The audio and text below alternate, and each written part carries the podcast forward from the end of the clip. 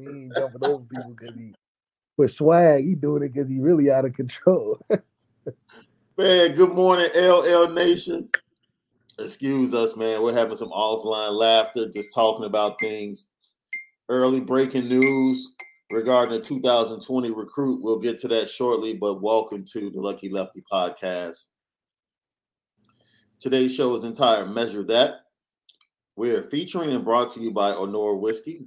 Go to honorawhiskey.com. It's that premium American whiskey, honorawhiskey.com. We see the comments, questions lined up. People referring to the question we had for the show on yesterday. What's the one Notre Dame player from any era that you would like to see line up and play one more time? Poll question of the day from yesterday. Overwhelmingly, 54% of you guys voted no. The question was if indeed the Kedon Slovis rumor is true, do you think it's a good look for Notre Dame? 54% of you guys mm-hmm. said no. 31% of you guys said it doesn't matter. And everybody else said it was a good look, regardless. So I've talked to a few people. Some people just seem to think it was us Notre Dame doing its due diligence. Yeah, I understand that. You know, you're gonna have to, you know, you want to take a look at everything. You don't want to leave no stone on unturned when you're trying to find a quarterback to fit your team. But I, I thought about it a lot yesterday too, and I look at it like we got to get that BK taste out of our mouth. I said a little bit yesterday, but some of that requires us letting go of some of those ideologies of somehow bringing a bunch of people in and competing for the spot is going to somehow boost the competition or level of the team. I just don't think that applies to the quarterback position. I think that strategy comes from like the Romans because, you know, last man standing because all the other guys died. Unfortunately, nobody's dying in this situation. So you just got a bunch of frustrated guys that don't know how you're judging it. You know, so I think a lot about why it doesn't work is because you got to think a lot of it how the NBA works. Mm-hmm the Lakers don't go into training camp with LeBron James and Frank Vogel first day of training camp say, "All right, nobody's the starter.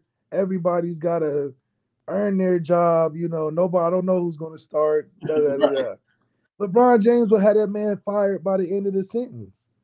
You know, but that's because it doesn't work. It doesn't work like that for the quarterback level. Like anybody we've seen successful at it and I think if we're going to copy anything, it should be what Nick Saban has done. He's been able to have three NFL starters on his roster at the same time, been able to get all of them a, a chance to play their own season, all win championships, and all go first round and they all, or, or get drafted in their own respective. And they were on the roster at the same time. Yeah. Now, I don't think any of those guys are more talented than the talent that we've had come through Notre Dame. I think Brandon is more talented than Jalen Hurts. I think I'm more talented than Tua. I think you could say Deshaun's got more talent than Mac. But we were all on the same roster at the same time, just like they were. And if anybody's taking advice from somebody, should be taking advice from Nick Saban. But the ideology of just getting a bunch of guys that are good to compete in the same room, it doesn't do anything but make everybody unprepared. I mean, you're splitting reps the whole camp and that just doesn't make doesn't make the the boat ride well. Like I said it like what 2014, only one Captain Jack Sparrow to the ship, and that's true. You know, you gotta have one voice in that huddle, gotta have that one guy you're looking towards, and it just doesn't go well when you got a bunch of guys doing the same thing. Yeah, so as I said before, from the 2022 recruiting class, we got some early news reports are saying that tight end recruit Eli Raridon um, injured his ACL playing basketball. News came down this morning. Uh, we're trying to get some more confirmation on that, but that's the news that's been put out there early this morning. 2022 recruit tight end Eli Raridon. And if you were on the Lefty Lucky uh, Lucky Lefty uh, podcast Twitter page, we had been showing his highlights. Yeah. Kid, like kid was averaging 20, 24 and 9 this season in basketball up there in Iowa. Very athletic tight end. And if you can sneak an athletic tight end out of the state of Iowa, when they're known for tight ends and putting tight ends into the NFL, you know, you know he's a pretty good uh pretty good recruit. So hopefully he can get to rehab. I think he's an early enrollee as well. So hopefully Matt Bay they can get him on campus and start working on him, get him rehab. And yeah, uh, it sucks.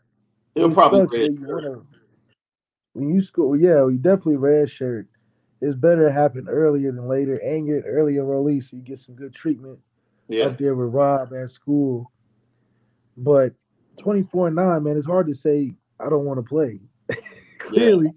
clearly he was out there balling and just stuff that happens in sports. But we can put to rest now that he would play good with Mike McGlinchey. Mike McGlinchey would dominate this guy. Mike McGlinchey ain't tearing no nothing playing basketball. That's a real hooper. He's a little bit more sturdy. That's what you're saying. Yeah, Mike McGlinchey's too smooth. He ain't tearing nothing out there. All right, so we want to get to some of the uh, practice comments yesterday. Braden Lenzy met with the media. Logan Diggs, George Takacs. Braden Lenzy had some very, very interesting things to say. Also, tight ends coach John McNulty met with the media. He talked about the importance of the staff trying to get across in these practices just how good this Oklahoma State defense is. So that's what they've been stressing all day long in every practice. Like, yo, this is the best defense you're going to face all year. So this is my question. Like, I don't think this is the best defense they'll face all year. I think Wisconsin overall is better. I think Wisconsin's front four, even though they don't have the 54 sacks, you know, Wisconsin, in my opinion, Wisconsin's linebackers in front seven are more dominant and faster than Oklahoma State's. So, in your opinion, is this going to be the best defense that Notre Dame will face all season long? I agree with you. I think that the Wisconsin defense is a better defense. I do, however, think this defense that we're playing in particular in this bowl game will be a bigger challenge for us offensively because we're lacking a Kyren Williams mm. and because we're, uh, you know, we've had a lot of different changes happen on offense. Losing Kyren, yeah, every defense we're going to play is going to be more of a challenge. And I think that's more of what they're trying to get across is that, look, our main guy is not going to be there. So we need guys to step up, and this defense is going to know that as well and play a lot tougher and make it harder for us to do what we want to do. So, if anything, it's a call of action to that running back room for them to step up and have a big day by committee. And we might see a star pop out or, or a lead guy who we're looking forward to for that Ohio State game taking that first carry. In this game right here, considering it's the same defensive coordinator, so the same guys in that running back room are going to give them problems. But also, is that is a call to action to our receivers more attention will go to them now that Jack can't just turn around and hand it off all the time yeah. yet until he knows what he's getting. So there's going to be some challenges and some comfortability issues where you on third down you just can't call 23 up to the challenge. So we'll see who steps up to the plate. I think it's a Michael Mayer game where he gets some chances to be open. It'll be those one on ones that are, you know, boost his draft stock hopefully. I mean, if you look at the Big 12 championship game, the tight end position for Baylor was very successful against this multi-front defense that likes to get out of the court after the quarterback. And even though they won't have their defensive coordinator, I still look for them to be aggressive, but they still have the same issues, which is overall speed on that defensive unit. Like they get after the quarterback. Their front reminds me of the 2012 defensive front for Notre Dame.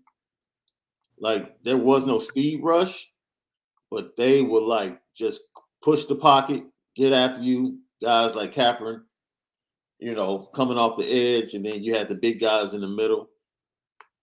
So I'm not particularly worried about mm-hmm. somebody from a speed standpoint, just getting around our tackles. I am interested in seeing how Josh Lugg, you know, handles himself at right tackle with that freshman All American. Yeah they're definitely going to send some different looks, especially for a bowl game. You always got to prepare, be prepared for one or two more blitzes that you may not have seen, especially uh, with running backs. Yeah, yeah. So they're going to have some. Uh, they know Kyren's out, and most likely they know with Kyren being out, the pass protection for the running backs will be challenged. Yeah. So things that we are usually used to seeing, hopefully the fans aren't going to blame on the linemen for not picking up some of this stuff. But early on, you know, until the running backs get comfortable, it will be some protection issues. I'm assuming, considering the speed Oklahoma State defense has, as well as them flying around. They're not, uh, they're experienced defense, so they know what they want to get out of certain situations. And for our running backs and pass protection will be a bigger challenge than running because, you know, all these guys are talented. So for Jack, getting the ball out of your hand quick on third down is going to be a big key in the game because I don't think they're going to sit back and let us just do what we want to do either. Now, early on in the season, they had to go to the quick passing game because of the struggles in the offensive line. And then as the season went on, the defenses got a little less stout. They were able to go and, and really get to more of a three to five, not three, but five to seven step drop and go deeper down the field and take bigger shots. I think we'll see a mixed bag of that. I think early on, because of the pressure and because of the intensity of the game, you would expect Oklahoma State to come after Notre Dame, blitzes, and with that front seven. And I think the short passing game, I think Logan Diggs and Chris Tyree in the game at the same time is going to be very effective. Very effective. Yeah, I think I think the the the factor for us to really go after is the tight ends and the running backs on their linebackers. Yeah. That's the best matchup for us because one, we can get the ball out of our hands in space better, have a better chance and higher completion percentage throwing it to our backs versus running uh, linebacker but also to get them out of the out of the protection. You know, we don't if they're not comfortable protecting, let them get out of the pocket, make them run a route, throw it to them. So, you know, I'm really excited to see how the game in between the lines is played with Tommy, especially having to have a mixed bag of, of different things because he can't call him all reliable and Kyren. And just his trust in Jack to be able to, like we said, guide the ship into the dock because at this point in the season, you got to go lean on your veterans. I think this is why they got Jack yeah. for a situation like this. It's for the end of the season to be able to finish the game strong and and and not let the weight of the game fall on the shoulders of a young kid. So Braden Lenzy, wide receiver, uh, still hasn't decided if he's coming back. He's a he's graduated, which is uh dope. I love to see guys coming to the program not only perform on the field but mature and develop off the field as well. And he was asked an interesting question about wide receivers getting early playing time in Notre Dame as a freshman. And he said he, I think he said it was two series he played as a freshman that he realized he wasn't ready. Play. And he said the only person during his time at Notre Dame that he felt like, from a talent standpoint, that was ready to play as a freshman was Lorenzo Styles Jr., which I thought was like, wow. Now, you talked about Chase when he first got to Notre Dame and physically how he was ready to play. But just talk about what it really takes as a freshman to come in and make an immediate impact at that position of wide receiver. Or is it like coming into Brian Kelly's system is one thing, but stepping into like an Ohio State system is one system more geared for a freshman to be able to make an impact early at that position? It's really depend on the coach. You know, Coach Kelly just was very particular about who he really wanted. Even with Will Fuller, he, you know, Will should have been started since day one, but he just didn't give you an opportunity at that point because you know we was with TJ and we were trying to make TJ Jones the number one receiver and stuff. So and then DaVaris was there too. So we yeah. had guys ahead of him. So a lot of it, I think, it's just a respect for the older guys, uh, just to let those guys ride out and using the the basis of those guys. Uh, younger guys have time. Yeah. But I mean, Alabama finds ways to play young guys first day. So it really just depends on where you can fit in that system. And then from a player's perspective, whatever you do good, just continue to do that at an early age. So if all you can do is catch, that just better be your best thing, and that'll get you on the field the fastest. I think for a guy like Chase being physically ready, Chase was from Canada, so like a football, uh, a natural football instinct wasn't all the way there. But from a body standpoint, you can throw him out there for a couple block plays. Like for instance, my roommate James Onwualu, who came in as a receiver from Michael Floyd School, you know, big brute, hands were a little yeah suspect, but he got in the game freshman year, but it was just a block. You know what I mean? But that's how he fit, and then he ended up being in special teams, and you know, so he ended up finding his role through what he was doing good. So even though he's receiver, he ended up being a linebacker in the league, but it just shows his flexibility of what happens in a system where, you know, sometimes you can go to a system you don't fit in, but it doesn't have necessarily do with your talents. It's just the thing that the coaching staff wants. So a lot of it just depends on the coaching staff. If you're like a Travis Hunter at Jack going to Jackson State, he's going to play everything. I can right. imagine.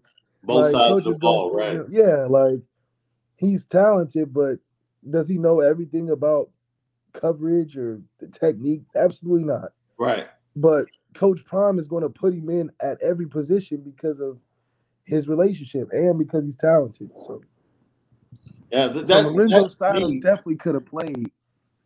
Just like that's the same thing for Tyler Buchner. Tyler Buchner has no idea the things that Jack Coan knows mentally. Right. But if Coach Kelly was doing it the way we suggested, Tyler Buchner would be at a way better position to play at Oklahoma State now than he would be doing the things he was doing to get ready during the season. So once again, he talked about the transition of his first semester at Notre Dame off the field as well. He took 18 credit hours to make sure that he would be able to graduate early. How, how difficult is that at Notre Dame? 18 hours? Well, I did it by going in early. So that was instead of doing 18, I just came a semester earlier. But doing 18, I don't know how. But that's the thing too. Is like you can take 18 hours when you're not getting no practice reps. Man, that's a you know I mean. Like, like, go ahead. That's what makes it so hard of a transition is when you don't get no practice reps.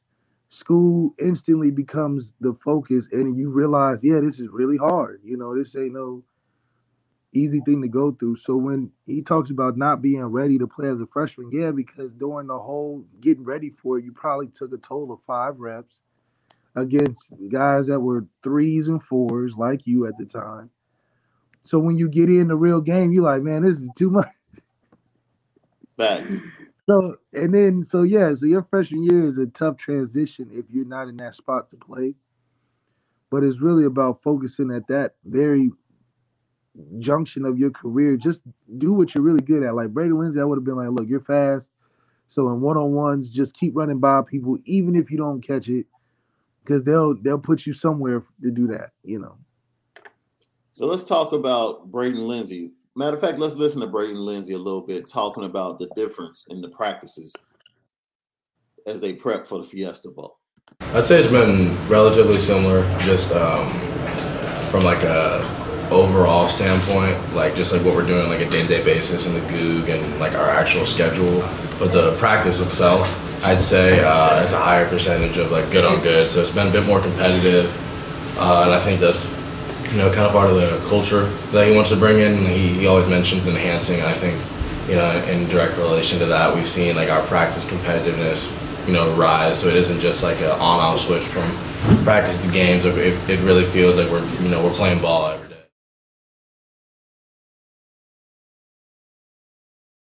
So this is the third athlete at Notre Dame mentioned the on-off switch. The third athlete at Notre Dame has mentioned the difference in practice and the mentality of not hitting the on-off switch going into games. So the flat starts we would see down in Miami, up at yeah, that there's no excuse. There's no, no excuse. excuse. There's zero excuse for it. Like we expect Notre Dame to come out with their hair on fire. Seven seven plays, 75 yards. End zone, Kevin Austin on a seven yard touchdown. seven zip Notre Dame over Oklahoma State. Like that's what we're expecting. Yeah, I'm expecting the first a first drive of the game being a touchdown because of the the focus on this particular answer. you know, they're particularly saying this is way more intense. Our mentality's way different. Yeah. And now we're carrying ourselves different. There is no more, you know, I get the monotonous of what the practice used to be because they're they're literally four reps and you don't really get a redo. You just kind of move through the schedule. So you really become robotic, you know, and then you're only getting four reps. And if you mess up, you keep going. Then the twos are getting three, three reps every time. So you're not really getting a flow. It's a lot of standing around at practice. So, you know, I definitely understand how anything different than that would be a huge difference. So I know Marcus Freeman saw instantly what was the worst part about practices, and he, he made a change on those, and the players noticed instantly. And that's just some of more what you want to see from your new head coach, something that can make an instant impact and not something that you're just seeing through social media. Did you guys ever go good on good? And like, what's the benefit of good on good, good for like LL Nation? Let them know the benefit of going good on good instead of like always running plays against the scout team in practice. Yeah, during the the season it gets real tough because you're doing a lot against the the scout team and you know you're still working on your craft throughout the week. So there's things that you know the db you will practice against and watch film against is different. You know the scout db is not giving you the same effort that the guy on film that you're going against.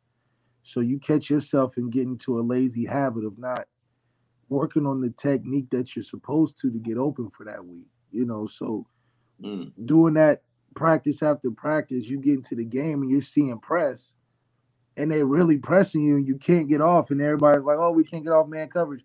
Well, yeah, because scout team they're not pressing us. You know, we're not giving enough good on good, and when we do, it's just a couple of reps at the end of practice where, you know, we're kind of tapped out. So reversing that and starting with good on good and getting more reps at that, you get a, a better flow and rhythm for especially young kids. Now NFL, yeah. that's more the style for practice because your your technique is at a master level if you're a pro.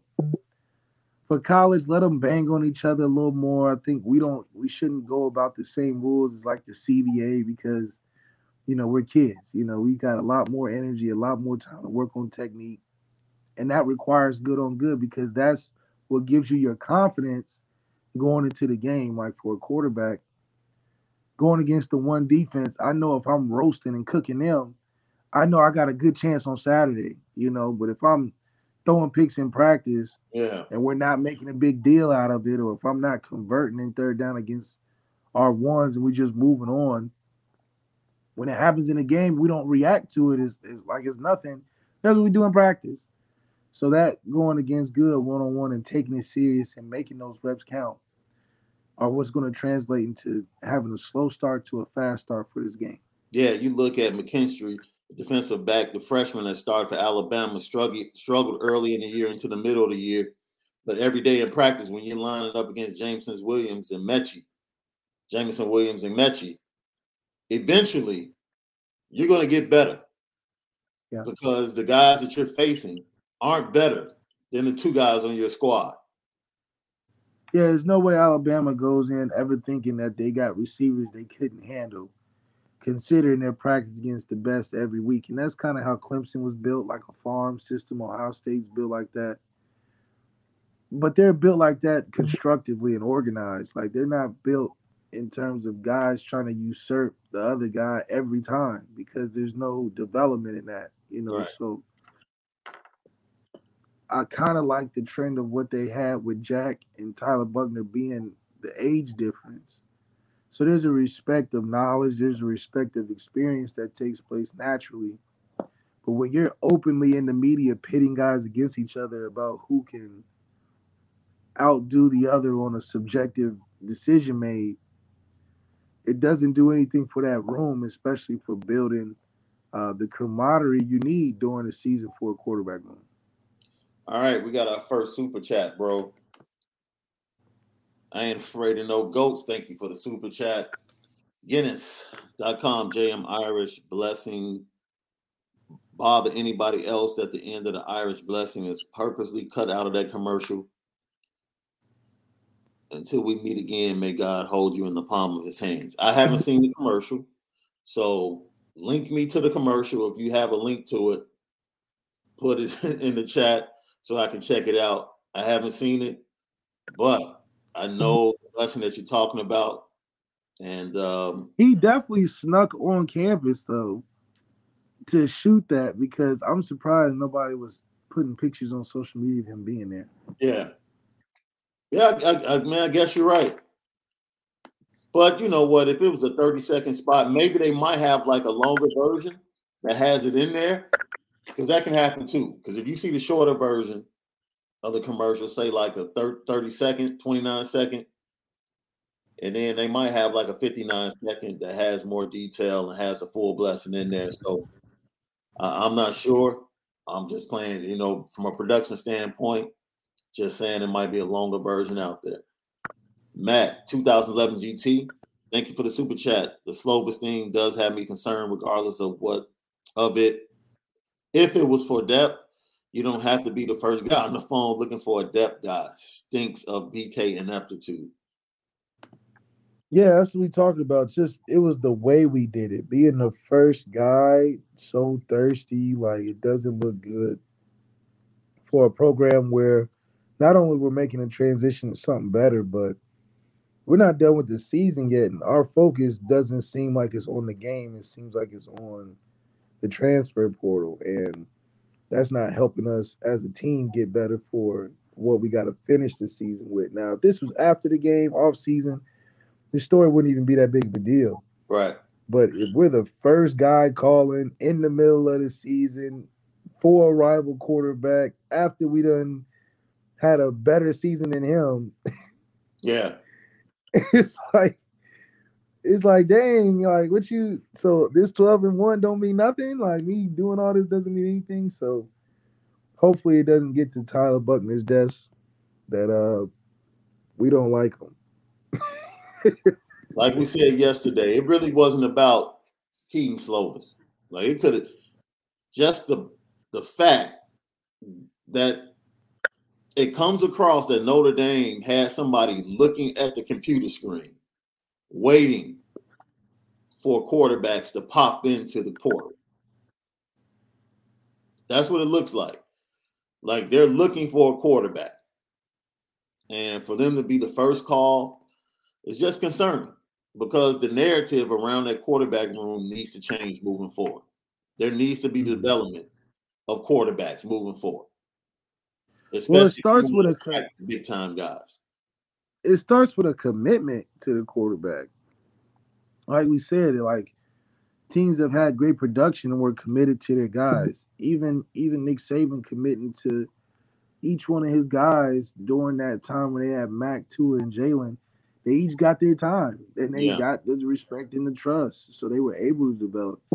I don't think Tyler feels that he's trusted by the staff, even if they played him this year, because the way they played him, they didn't play him to develop him. They played him to get through the game, and I don't think that's what you should do with the quarterback position. Like I said, they not the Lakers aren't going into the game being like, all right, LeBron, you right. and THT are going to split minutes, and you know we're going to see who who's better at the end of the day.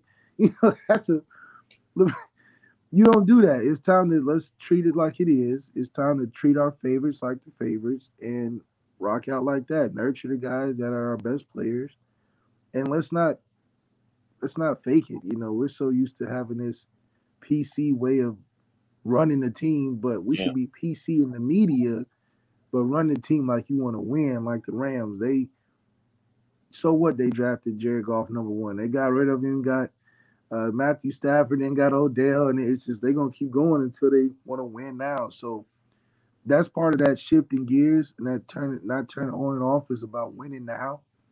I think that's something Marcus Freeman's committed to. He's changed practice to win now, and that's something we should do in recruiting is win now. Let's win now in our recruiting. I'm putting you on the paper. I, I saw what you did there. You real smooth with it though.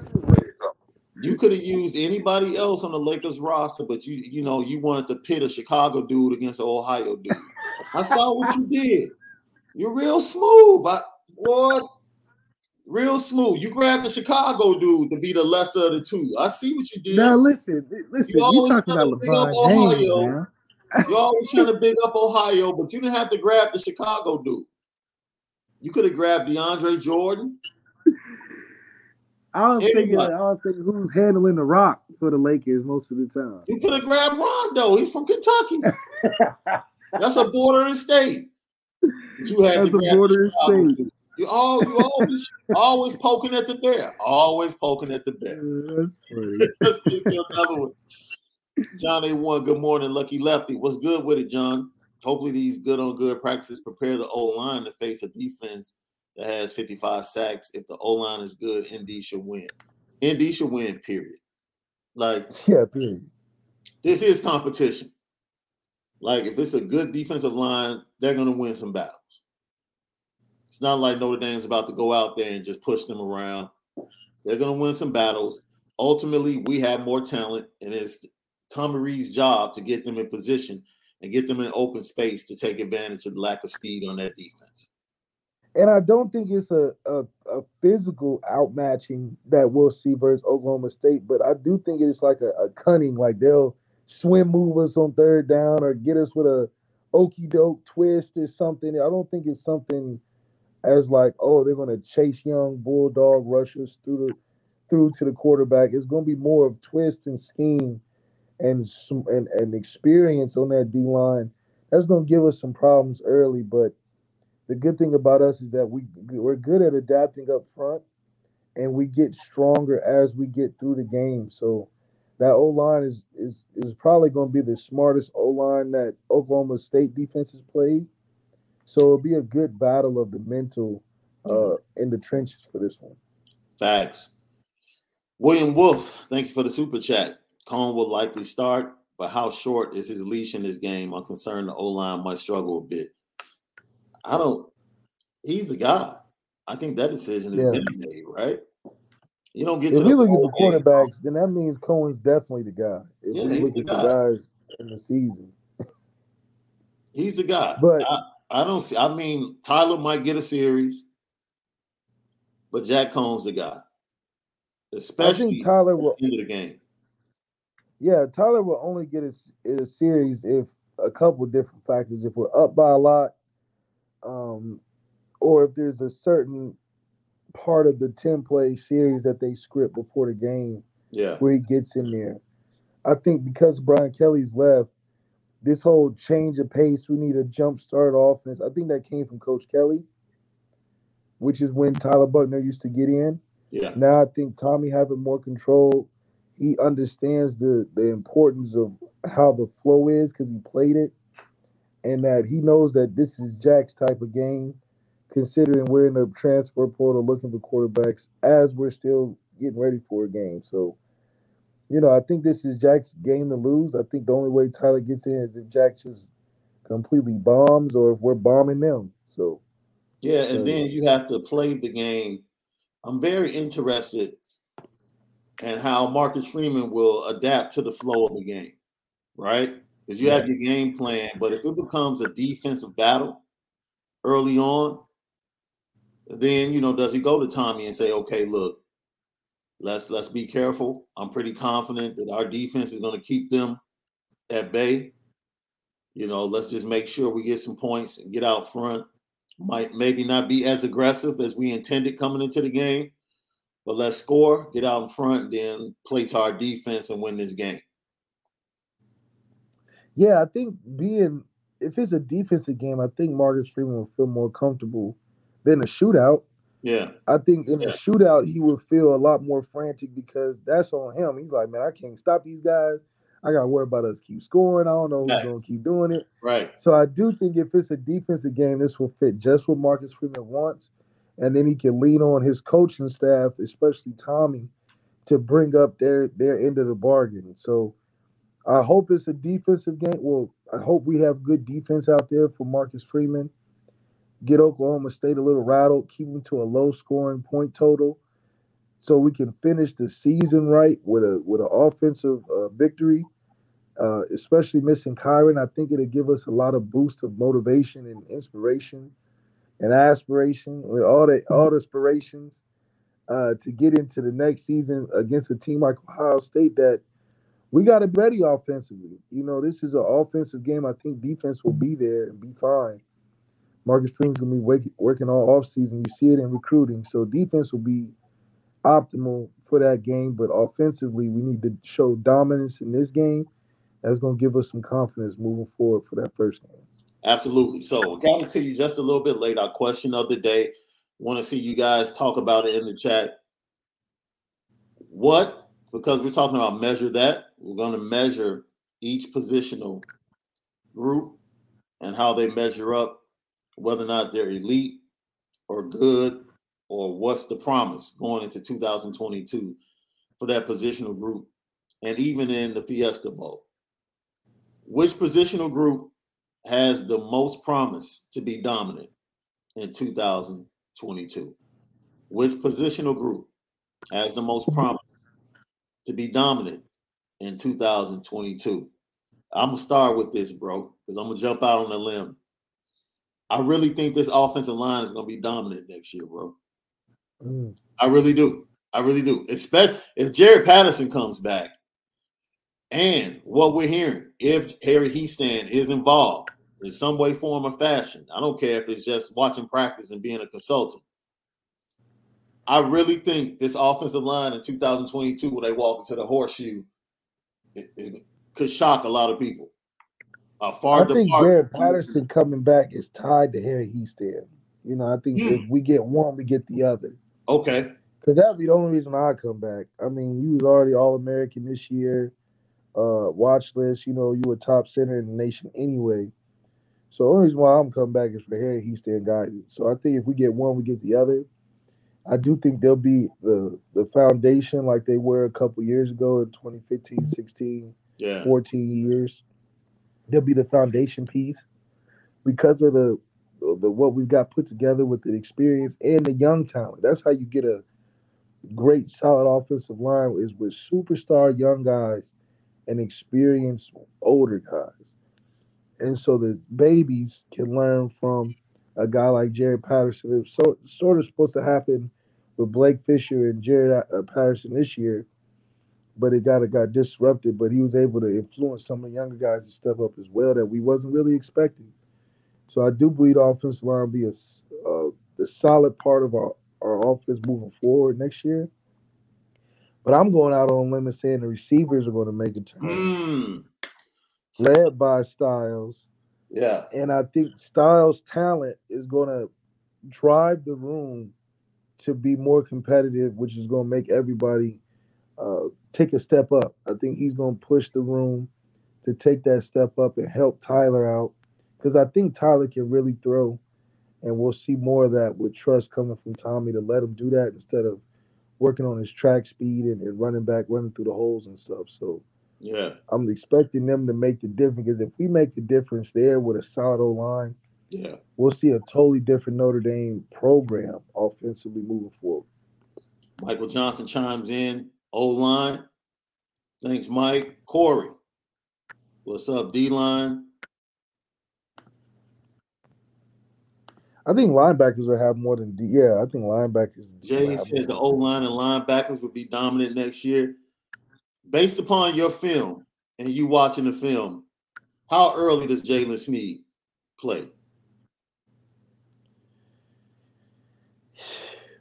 See, he I'm plays, careful because I said he definitely plays.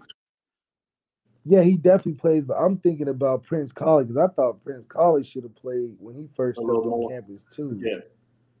But you know, it's all about how if he can get it, I want him to play the first snap. Obviously, you know, I think his talent requires him to be out there in some aspect. Maybe he's not the the Kyle Hamilton center of the defense yet, but he definitely deserves some snaps to fly around and, and get his feet wet for sure. I think defense, you got to get out there first day. Thanks for the super chat, Matt. 2011 GT. If that O line dominates, I think the run, running backs and wide receivers have a chance to step up. That running Yeah, back, O line get better. Everybody get better. hey, because of the senior season of Jadarian Price, that line, if he if he's number four on your roster in that in that room, if he's your fourth running back, that running back room is looking pretty good. Yeah. Hell yeah. Definitely looking good, especially the fact that you got a guy that can damn near start right now. Man, And when you talk about changing the program, you need guys that can play right now. Screen pop. And Darian Price is one of those. Alan Krentz from up there in Iowa says that's simple. The tight end group. The tight end group is pretty deep. That's It's- not a group that's jumping out because they already out. Oh, They- yeah, we they're already out. producing, That's, Yeah, that's we're producing tight ends every every other week. That group is always yeah. That group is always dominant. Dominant. Do you I- remember I a time agree when we that. didn't have a tight end? I don't remember a time when we didn't have a tight No. end. The only program that turns out more tight ends, and I won't even say from a quantity standpoint, but from a quality standpoint, once they get to the NFL, Iowa tight ends are better in the NFL.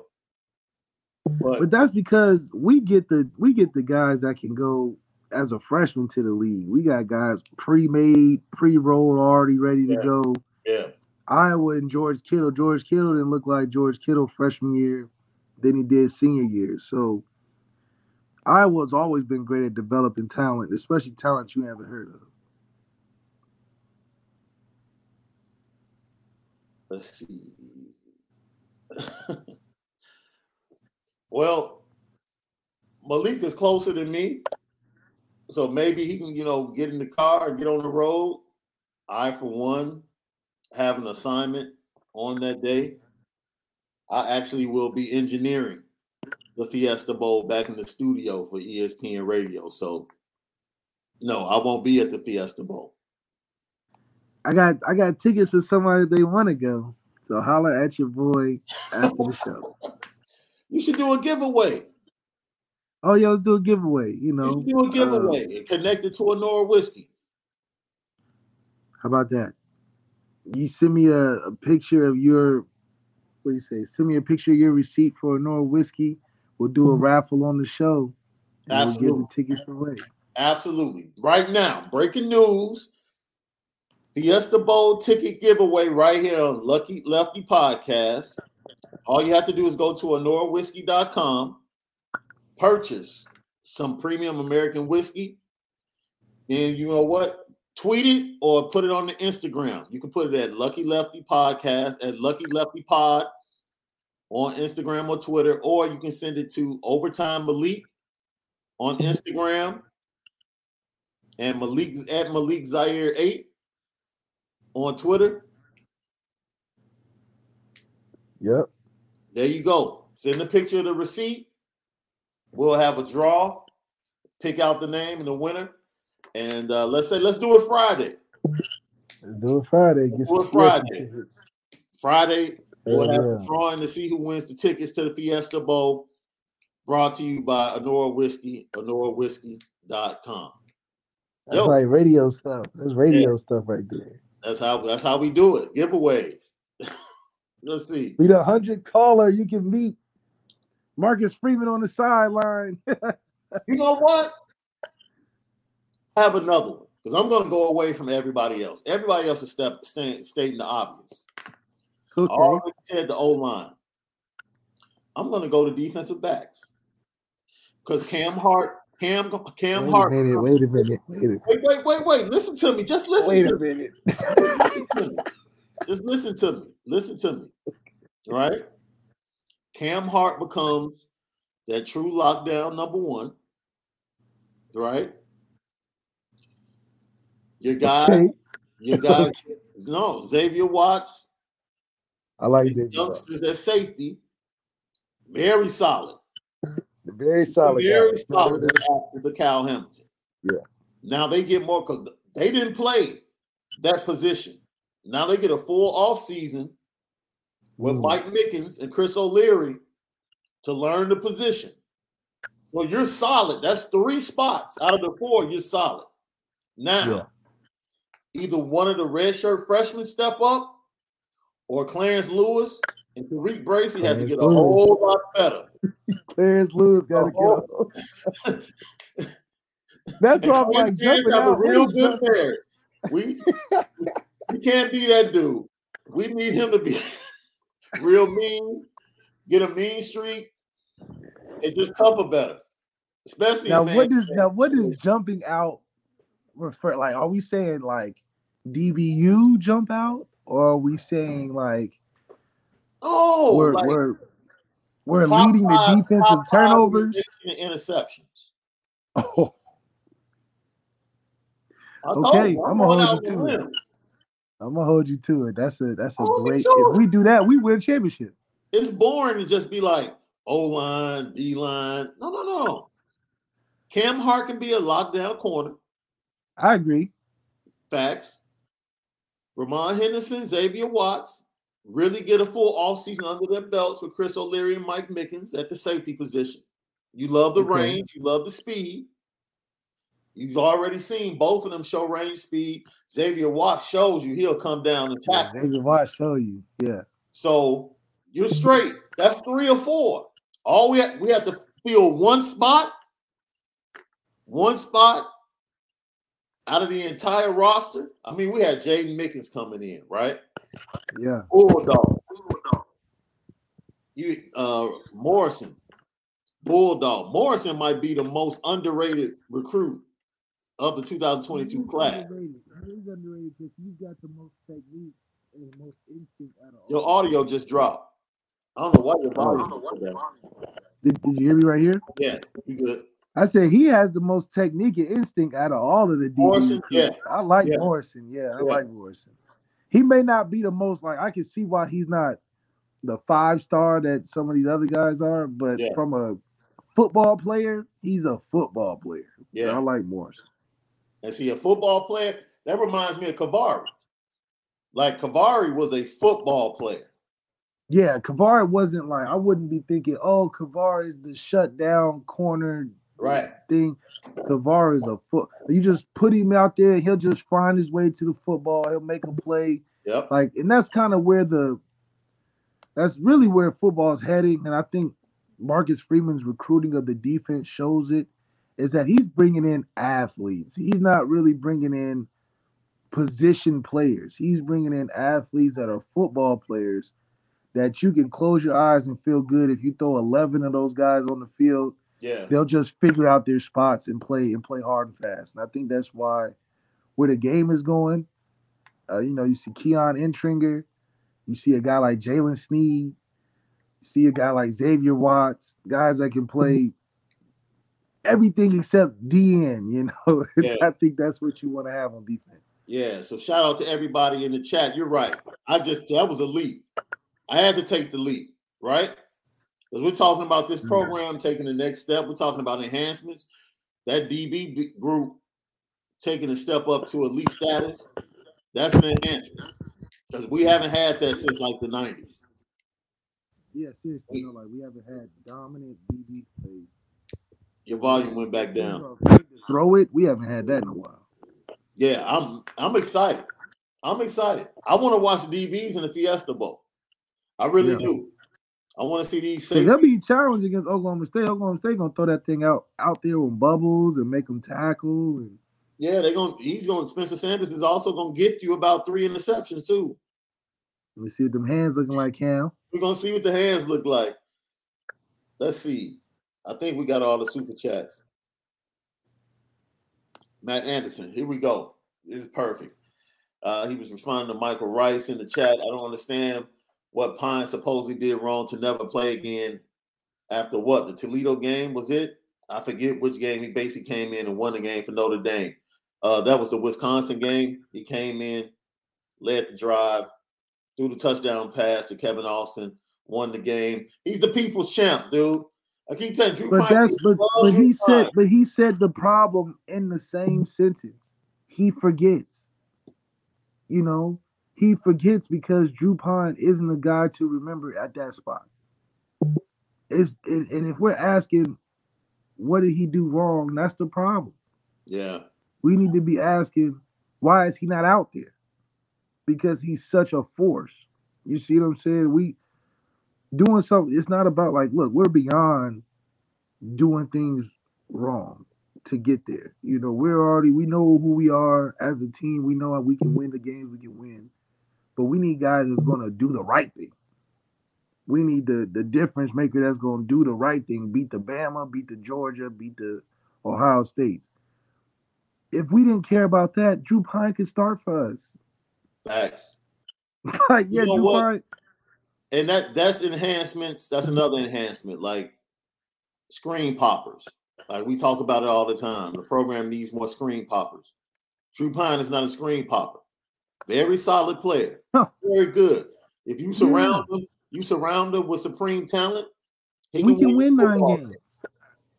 He can win you football games. Absolutely. Tyler Buchner hit campus, and Tyler Buchner is a he's a he's a screen. He's more of a, he's more of a screen popper than Drew Pyne. Now, if you just Yeah. watch him in practice, Drew Pyne is probably leading the offense, knows the offense better. Absolutely. But Tyler Buchner gets on the field and something happens. Something just happens. And so when you see that as a coach, you're like, man, we have to get him on the field Yes. because he makes things happen. Doesn't necessarily mean he's a better quarterback at that particular time, but most coaches want people on the field that can make plays and can make things happen. They'll take the high risk over the lower floor. I mean, over the lower ceiling.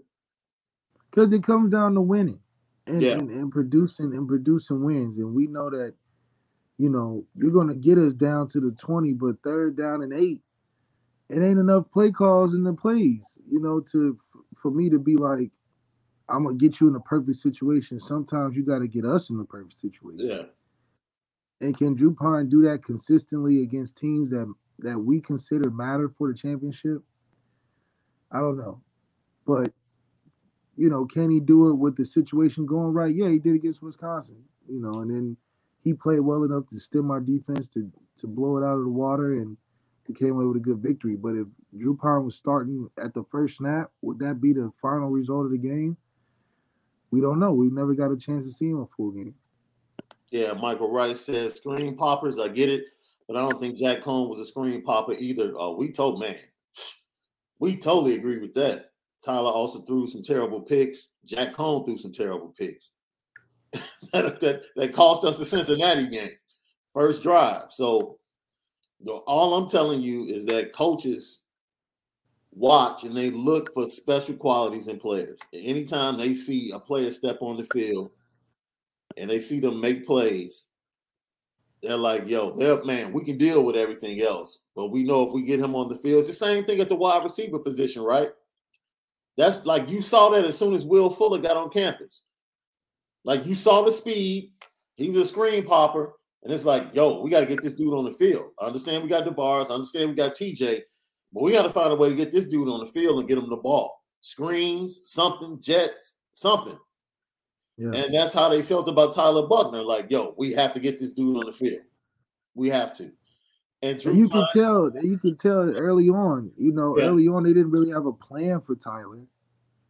But because of his talent, they needed him out there. And they just told you what they felt the full capability of Jack was. They're like, all right, there's things Jack can't do that Buchner can do.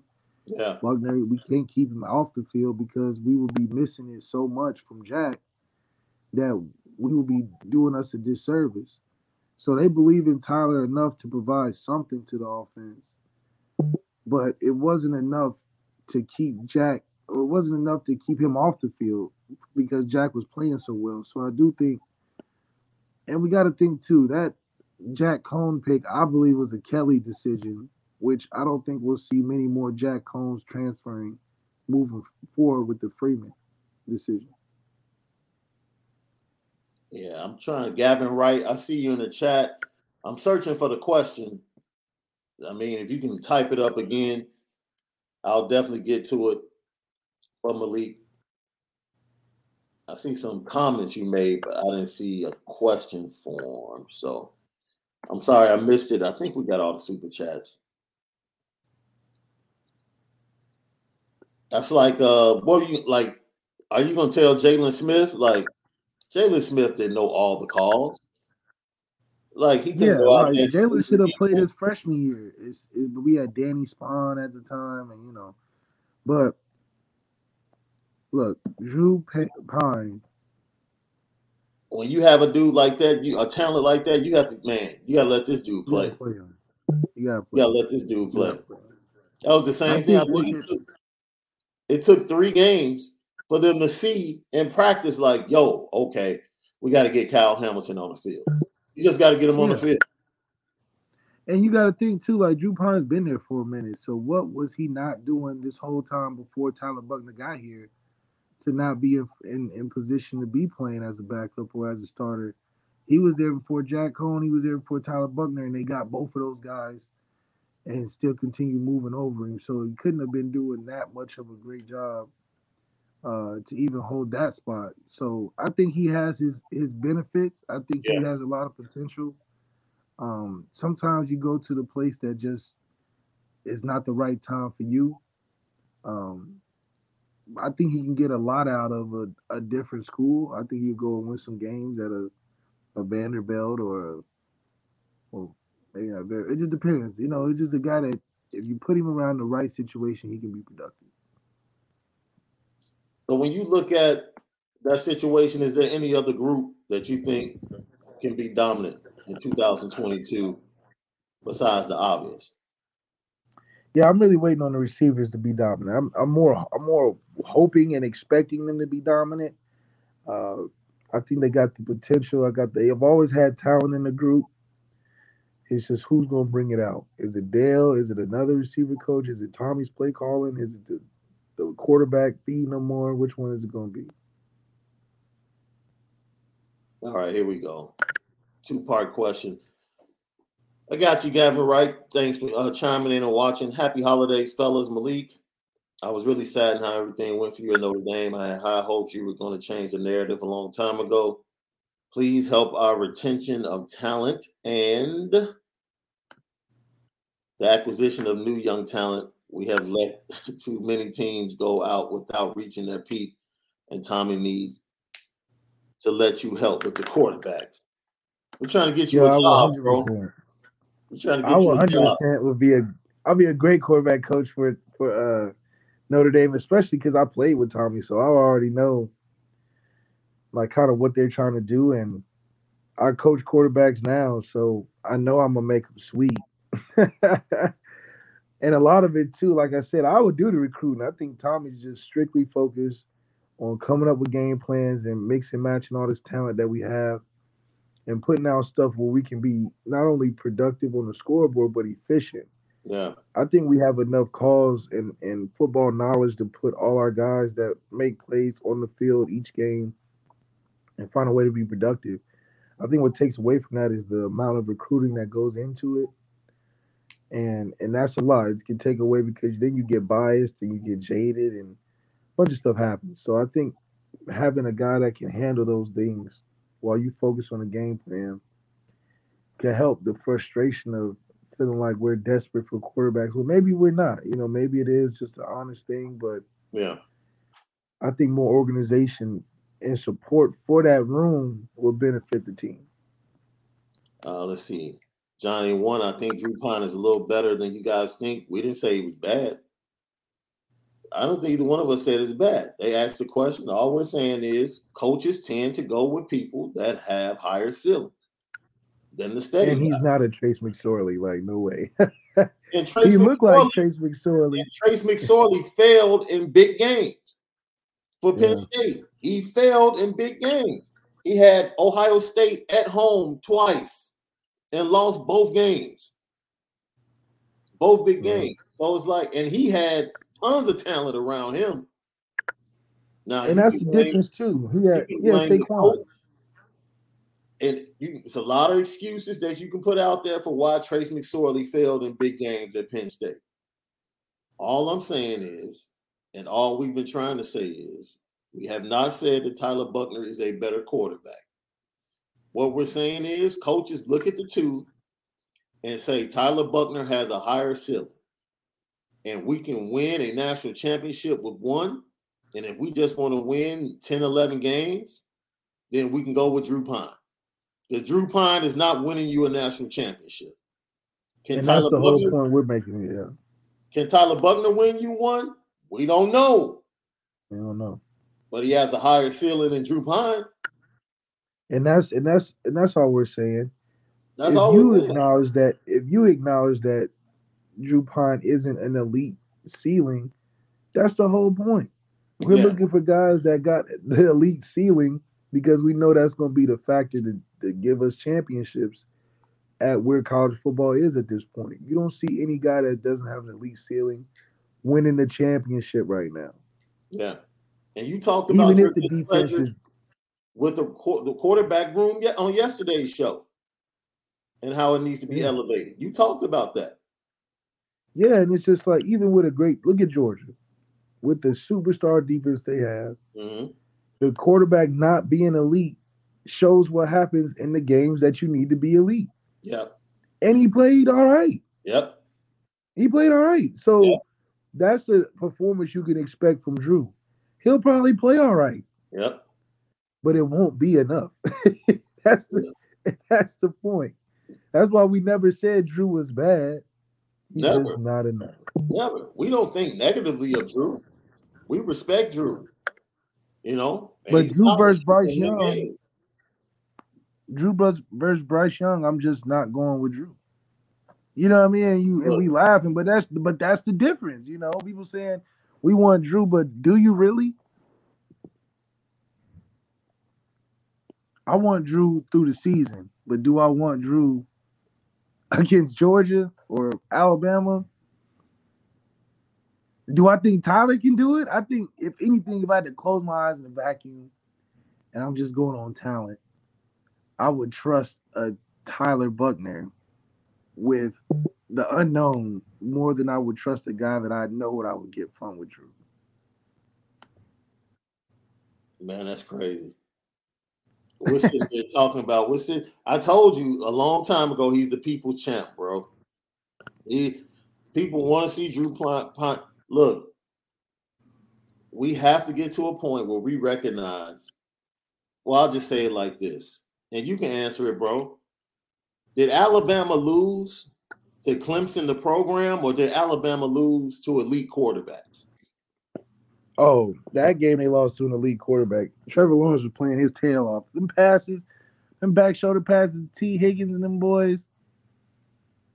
I mean, like, you talking about 18. We go to 16. Deshaun put up in back-to-back years, he put up a thousand. A thousand yeah. total yards. That's strictly quarterback. That's like strictly. True. Clemson got two elite quarterbacks to beat Alabama. Period. Because they weren't stopping. Alabama defense played good those games. It wasn't like Alabama. I mean, Trevor Lawrence that year was a little different, but yeah, overall, dominant as well. Yeah, but, but overall, the defenses played totally dominant that year. Yeah, yeah, but those defenses played really well. Yeah, too. yeah. and they still. I mean, and you're thinking about like for instance, Bryce Young made Georgia's defense look regular. But the problem is Georgia's defense is not regular. So that's like a miss. It's like you'll fool yourself if you think there's other quarterbacks out there like Bryce Young just putting on performances against Georgia like that. Oh, facts. facts. So that's the difference between why we need elite quarterbacks is because an elite quarterback – can make a Georgia defense look like how Bryce Young did it. With a non-elite quarterback, we're in a tough fight. Yeah. And damn near not looking great. Right.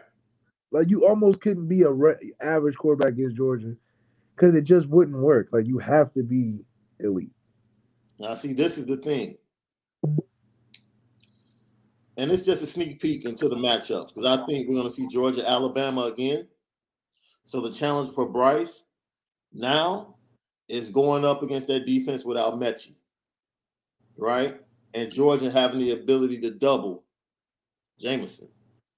Okay, let's take Jameson out of the game, and we go man to man on these youngsters. And force. I don't know because they tried to double Jameson. He caught a touchdown on him. Remember they threw the go yeah, ball? he split him on the on the deep route. And it's like Georgia's deep. The secondary look like they were just running around with chickens with their head cut off. So I'm like, they didn't even look like. I don't know. They they did not look prepared on that back end. Yeah, But maybe that's just because they never had to be. They they front seven was just so good. yeah, yeah. It, it- it's crazy. So when you think about it, when they play again, that's going to be the challenge for Bryce. Can he have this? If Bryce goes ahead and does the same thing with younger receivers, man, look, put that dude in the league right now. Like, Yeah. I don't even want him to come back because I don't even want him the chance getting injured like Tua. Just let's send that dude to the league. Sit Yeah. out a year. Because that's all that's all I need to see from a young man. And that's it's the type of quarterback you need to beat elite teams. Cade McNamara is not about to beat Alabama. No, Desmond Ridder is not about to beat Alabama. no. It's not happening.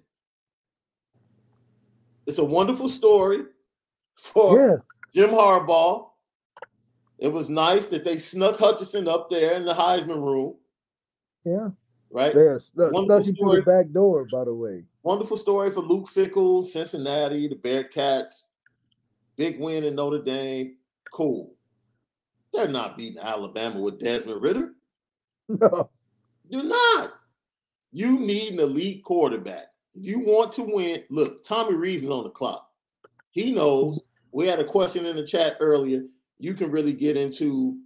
Someone asked, should we be making a harder push for Nico? You know, considering that Dante Moore might not come to Notre Dame. You can talk about that. My whole point is before you talk about it, Tommy Rees is on the clock to get one of these dudes. Yeah, you got to figure out something, and you need one, if not both. Yes. Because the thing is, his whole career at Notre Dame is based on who you got at quarterback. It's not even about the plays anymore, because we know with the right quarterback, them plays gonna look bright. Mhm. So he is on the clock of finding guys, and Kedon Slovis is not the right direction to start. So right now, his roster is full of a Drew Pyne, a, a Brendan Clark, a Tyler Buchner, a Jack. That's not an impressive track list already, Tommy. We need we need some splashes and some and some and some and some screen poppers that that'll justify why we end up hiring you at 29 years old, office coordinator. Okay, here's a question. You can get at this. Is Logan Diggs a screen popper? He can be. I think he has the size to be a bigger Kyren. I don't know what his hands is like just yet, but I like his in between the tackles, and he's more physical than Kyren, in my opinion. So he can take a little bit more of a beating, but he's got some potential. I think with the running backs in general, they're a screen popper in their own way, but as a collective group, like a running back by committee, they're screen popping. So you mix in some thunder and lightning, and then you bring in a guy like Jaden Price.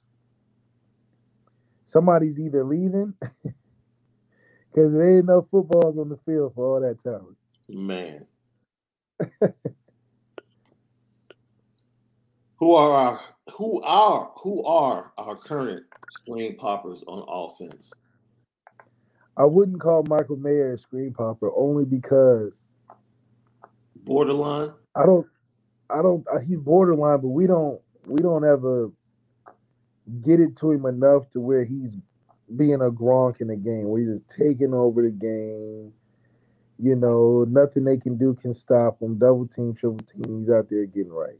Zoe Zoe is Zoe is the first Lorenzo Styles is Yeah, that's a screen popper because Yeah. he catches it, and it looks like y'all fast forward in the tape because he's moving. Even on even on routes where you see, but like as soon as the ball snaps, he gets off the ball. You're like, oh, he's gonna be open. I don't know where he's going, but he got off the ball right. So when you think of screen poppers, Lorenzo Styles is a guy that comes to mind. Um, I think Braden Lenzy can be a screen popper if he gets into the right position because he can fly by guys on reverses. I always think of the one he had against was USC a couple years ago. yeah. Took it for about 60 yards. That's a screen pop and play. So there's potential there. But other than that, we got a, a bunch of good talent. You know, we got a bunch of good guys, which has been our problem. We don't have guys in in high pressure situations where it's good on good, where we got difference makers like other teams will have. You know, mm-hmm. like a Jaylen Waddle is a screen popper, screen popper, popper, popper, right. popper. So if we played the Alabama team when they had Jaylen Waddle, we just don't have a Jaylen Waddle. We got good guys to get down the field with, but we do not have a Jaylen Waddle. Should the NFL change its three-year college draft eligibility? There are so many players skipping bowl games, and I think we'll see more Jadeveon Clowney sit-outs going forward. I don't think so because not that many guys getting drafted in the first round, and there's not too many guys like Jadeveon. no. So you know, I think that's just been a trend. I think guys that like a Kyle Hamilton deserve to sit out a guy like Kyren in this situation deserves to sit out because he already got thousands of carries on his body. He's he's done everything he's needed to do for the school. So that's a little different. But then again, it's a guy's choice. You know, who cares? I think we talked about a guy like Avery Davis.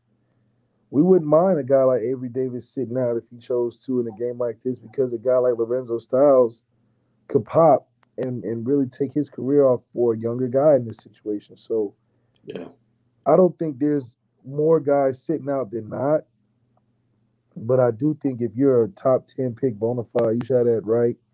Or if you're a guy that's tweetering injury, you're trying to really, really avoid injury because you're injury prone, then you have a good reason to sit out as well. This goes back. I'm going to put up this question, and somebody else had a question that was a little bit longer, pretty much along the same lines. D Rock Iris says, simple question, tough answer. Do we need a quarterback coach only or continue with the OC quarterback coach with Rees?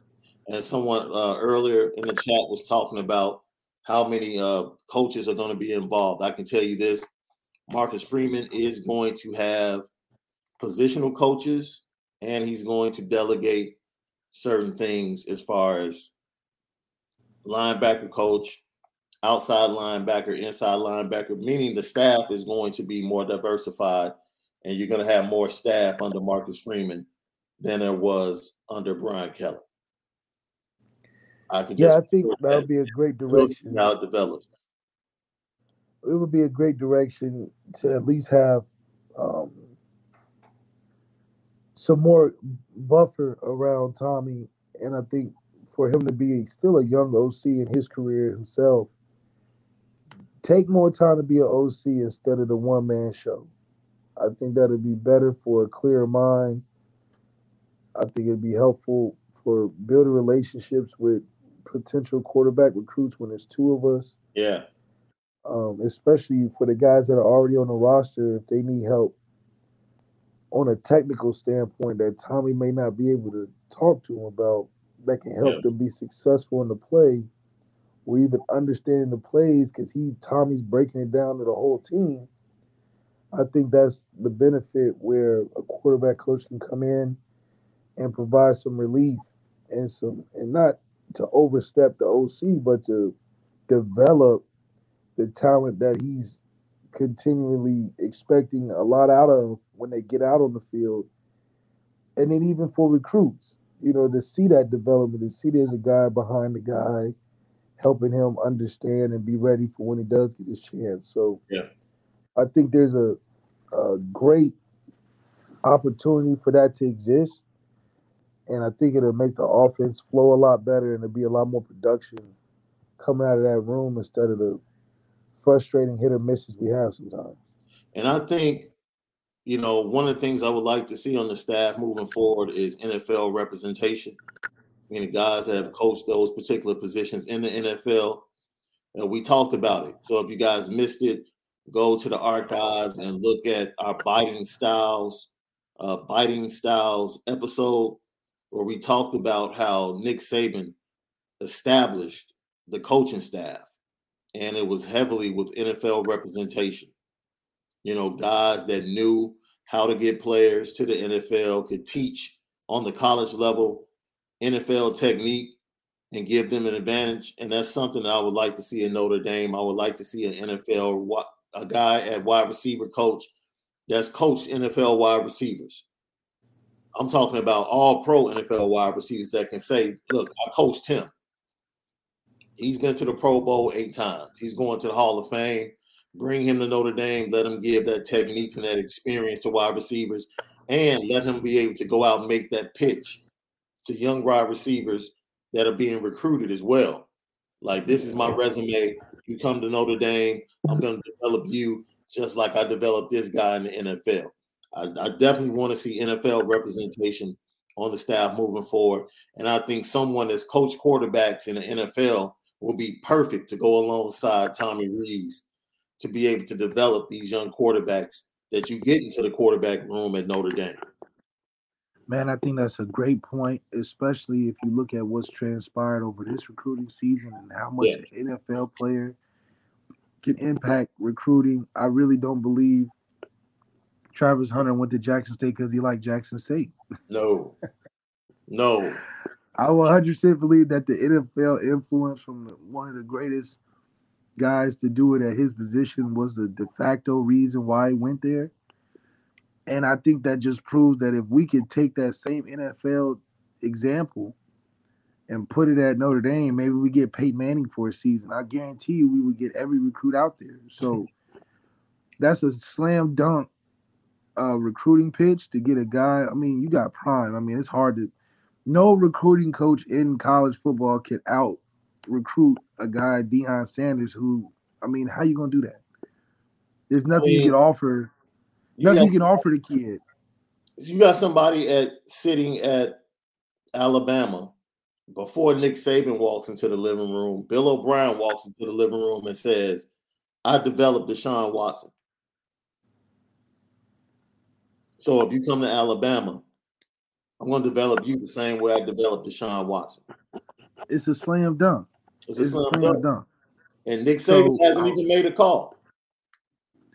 And that's and that's why it, it comes down to you know guys going to the right fit. You know, I doubt that these uh, most of these guys are not going because they fall in love with the the economics course at the school or because they see a huge uh, alumni fundraising event that happens every year. They they really go because of the benefit of what the football career can provide, and that's just really the missing piece for Notre Dame. Give give Notre Dame something of, of value to the NFL aspect where guys feel like if I go here, it's a lock, mm-hmm. not just because it's a, a premium private school that plays on national television, but because they got Peyton Manning as a quarterback coach. So I know if I'm going there. I know I got a, a future that's almost guaranteed, sort of like how the Nick Saban does. Nick Saban tell you straight up, we're gonna win, we're gonna win championships, you're gonna get to the league. He can say that. Yeah. I mean, that's a short conversation that that churns out a lot of results because kids know that to be true. So yep. outside of the four for forty, that touch of an NFL presence and a lock in a in a bigger sense will give us the recruits we're looking for. Absolutely. P Dub, I need you to clarify a bad example on that one. I don't know which one you're talking about. Uh, let's see. uh, I don't think that's gonna happen. But uh, Michael Wright said it seems like Tommy relates to the average, above average, low floor guys or the high ceiling guys. Never seen to be super hype about him. Thoughts? we already said he recruit guys that play and look like him. So, I mean, what? I think if anything, what he'll come to find out is that when that game's on the line, you're gonna need some difference makers that may or may not look like you. Yeah. Oh, Bill O'Brien. I, I mean, it's not a bad example. That's on his resume. It's yeah, Bill O'Brien got to disagree yeah. about well, I hope you're not saying Deshaun Watson isn't a good quarterback. I I hope that's not what you're saying. Because if you're saying that, regardless of what you think about him off the field, I care less. That dude threw for almost 5,000 yards with trash at wide receiver in the NFL. So we can stop that. I hope that's not what you're saying. Okay. He said no. I was about to say, wait a minute. Look, Bill O'Brien had him his first two years, won a playoff game with the kid, got fired, and really didn't get fired. He didn't like the way that the ownership was building around.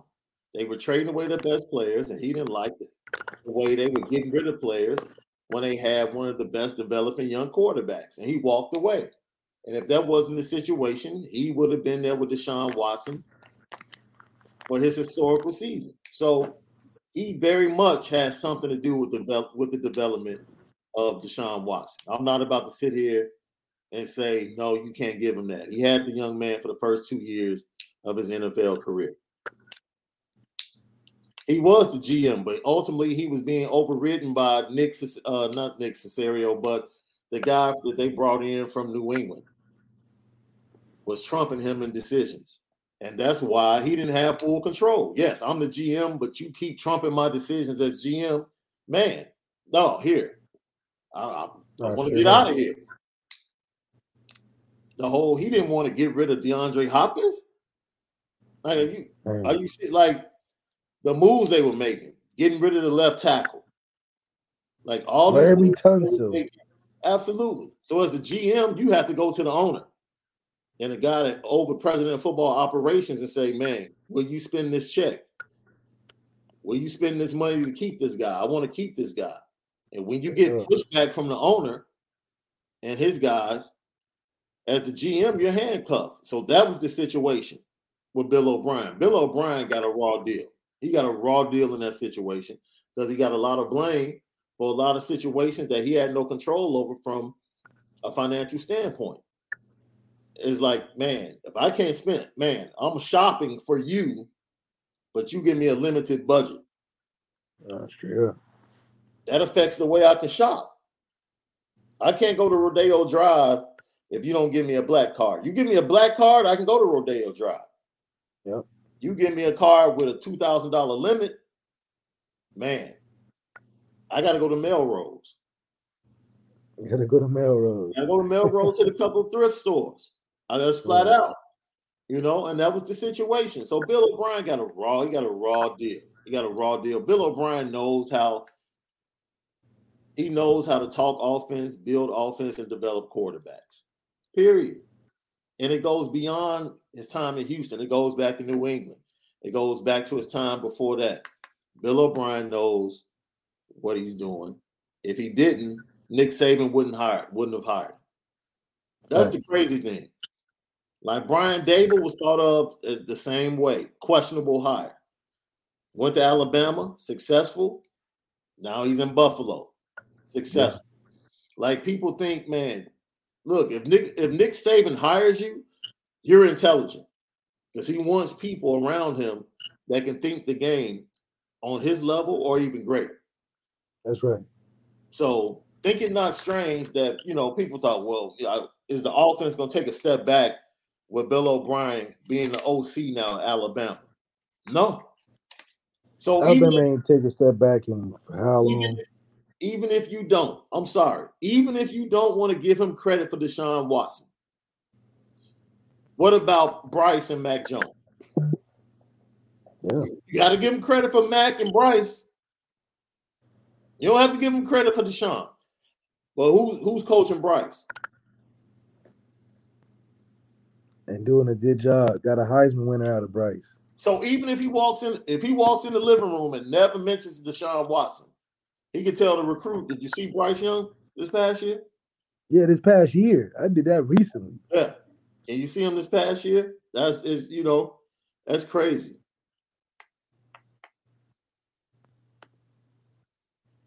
Yo, who was this idiot talking crazy in the chat, man? Yeah, I seen that. Man, Man, look, that that's just just my. I think he got a raw deal, and uh, hopefully he overcomes that and is able to uh his respect back. Let's go, bro.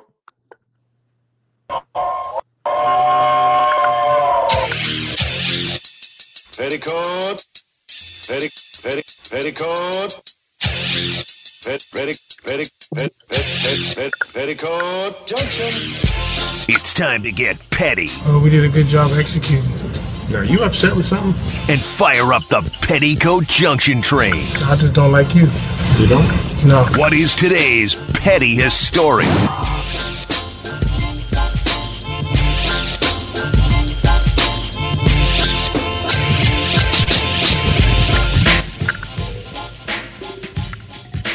Petticoat Junction. Yo, Petty Junction each and every day. And uh, to all you sports fans out there, all you college football, NFL fans, I want to apologize to you for the ineptitude that was put on display last night on Monday Night Football from Soldier Field. I want to throw the entire coaching staff and offensive side of the ball for the Chicago Bears on the petty train. Five trips inside the 20 yard line in the red zone, a total of three points. Ryan Day can't That's get here. Ryan Day can't get here fast enough. and I'm so glad that the NFL instituted a new rule that you can start looking for coaches and interviewing coaches two weeks before the season ends now. Let's get the process going. Oh yeah. Send the PJ down to Columbus. See, this is twofold for me. I'm being petty. You can throw me on because I'm being petty. Because I need him to come to Chicago, right? So that Tony. Alford, so that Tony Alford is free.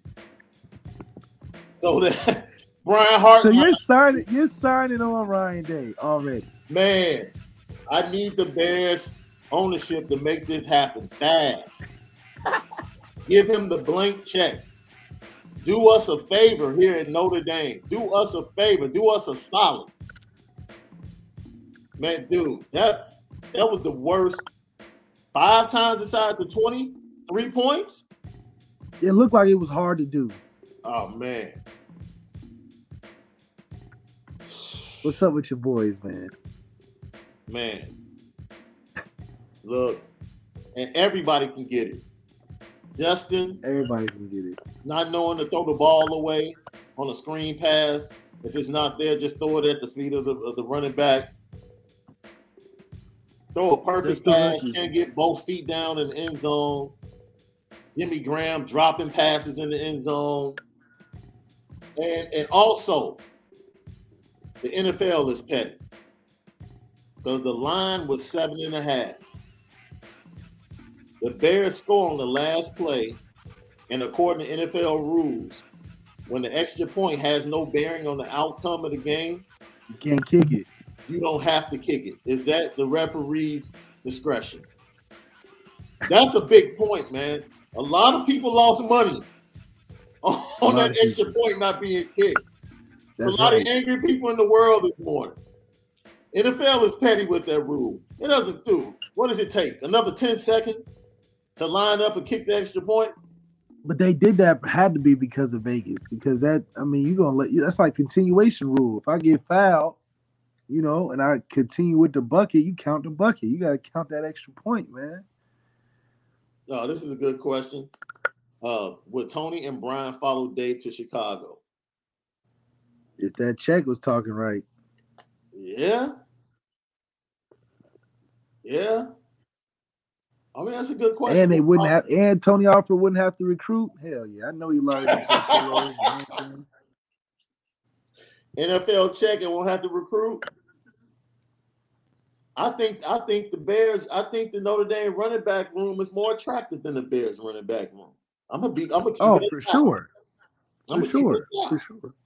Now, oh, like for sure. Wait, wait, yeah. If he's looking at checks, hey,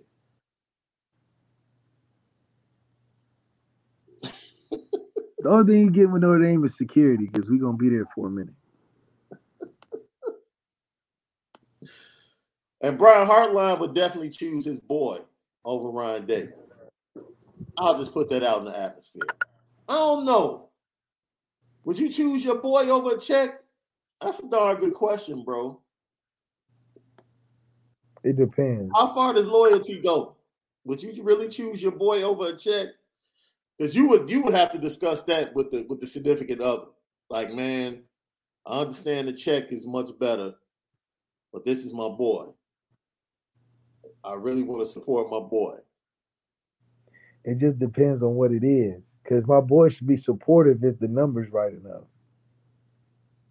But what if your boy could get close enough to that number?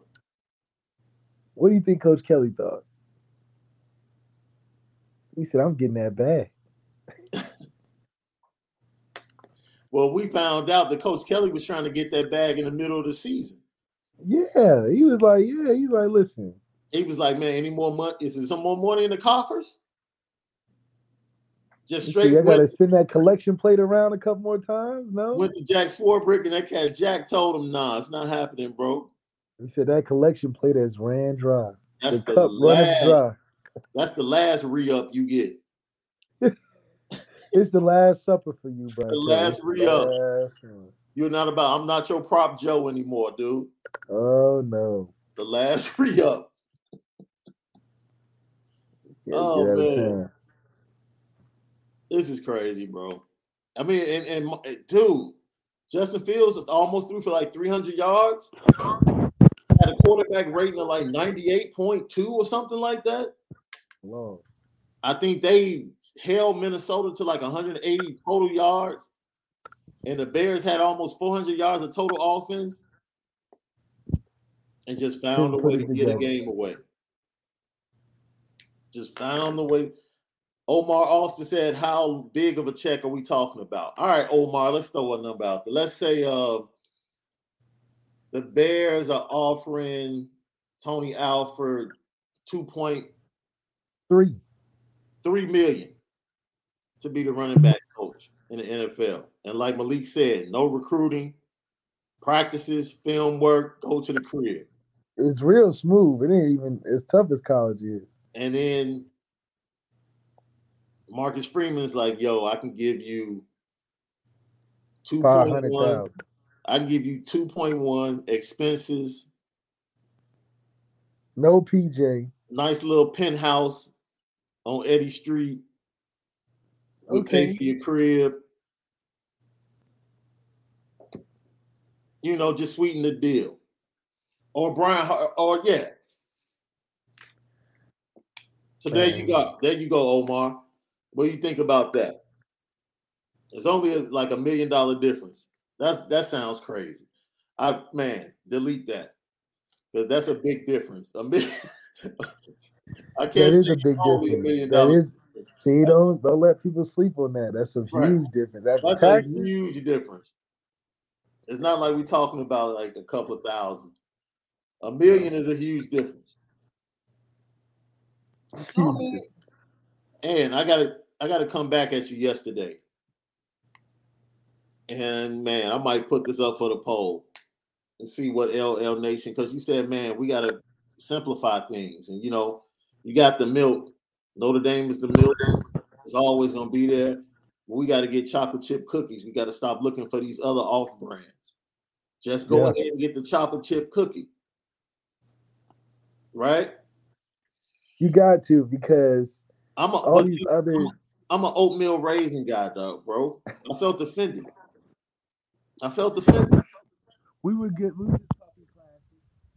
You lost the sound right quick. We said we just talking classic. We need the commercial style, like the ones you see on that the that the, the people know. Okay. Not too many Okay. people. Not too many people. You're gonna get some sour faces if you talk about oatmeal raisin because not everybody rocking with the raisin. Dude, oatmeal raisin, the best cookie ever made, bro. Oh man, see, look, the chocolate chips, the fan favorite, the people's champ. nah. See, so oatmeal raisin is like it is what it is across the board. Chocolate chip, you gotta. It depends on who makes it. Huh? Yeah, The consensus is gonna give you good Nah, reviews. bro. Chips Ahoy, chip. Chips Ahoy is trash. not the Chips Ahoy thins.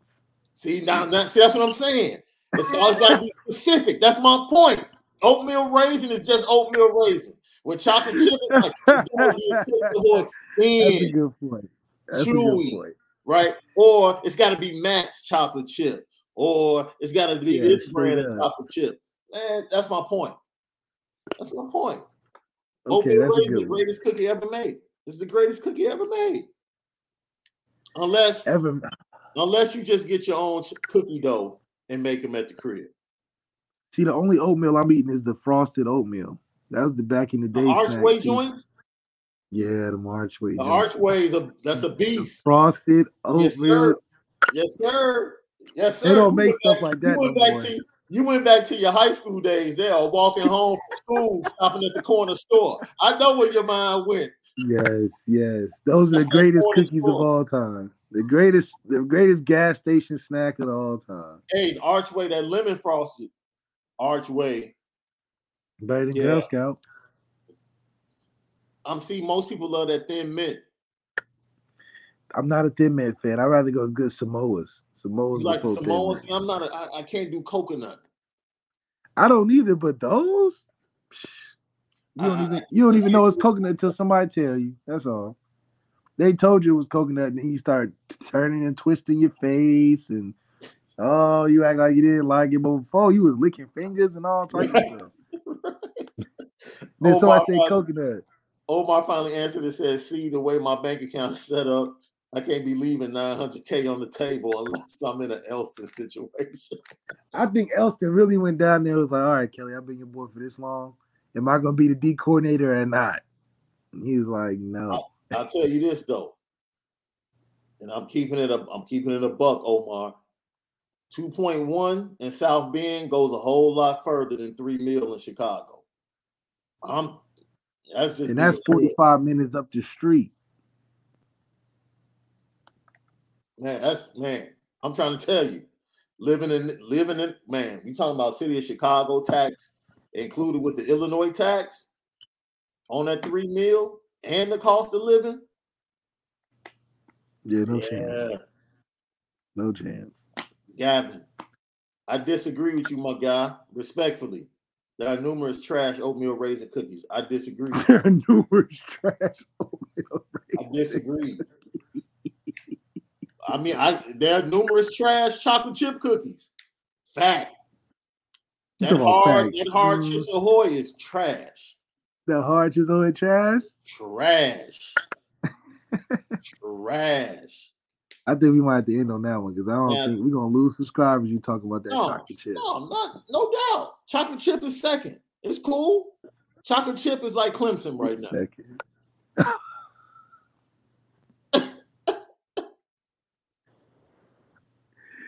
I don't know about that one. There you go. Your boy said they're gonna send more super chats to us to get you off that phone, get you back on your computer.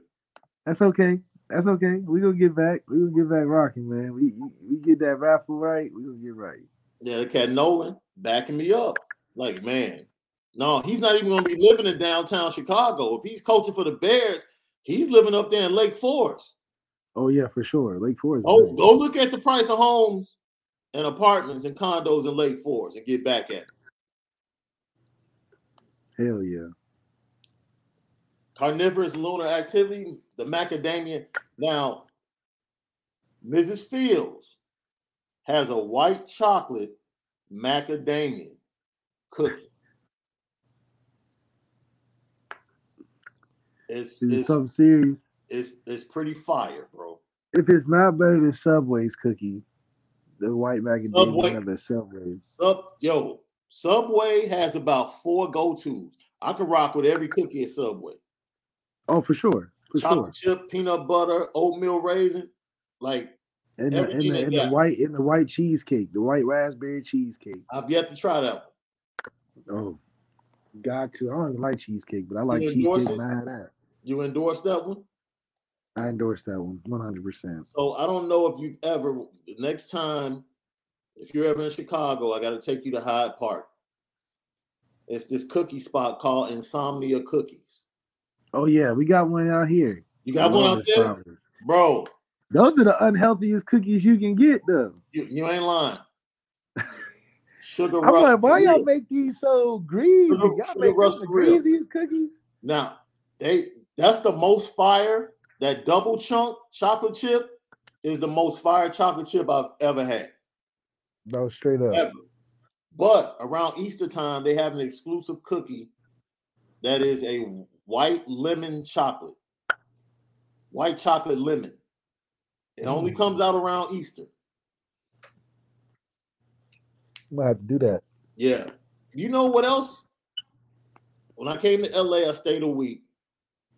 Um, what's her name has a cookie company? What's the singer's name? That uh Mariah. Mariah Carey's cookies. Mm. They, they they deliver. She like she doesn't have a spot, no physical location. They deliver on, I think it was on DoorDash. Wow. Mariah Carey cookies. I'm gonna have to try that. The real man, soft, very soft. Okay. Yeah. Look them up. Look, we might have to get the uh, subscribers to super chat us uh, so we can try them on air. That's what we're gonna do. We're gonna do man.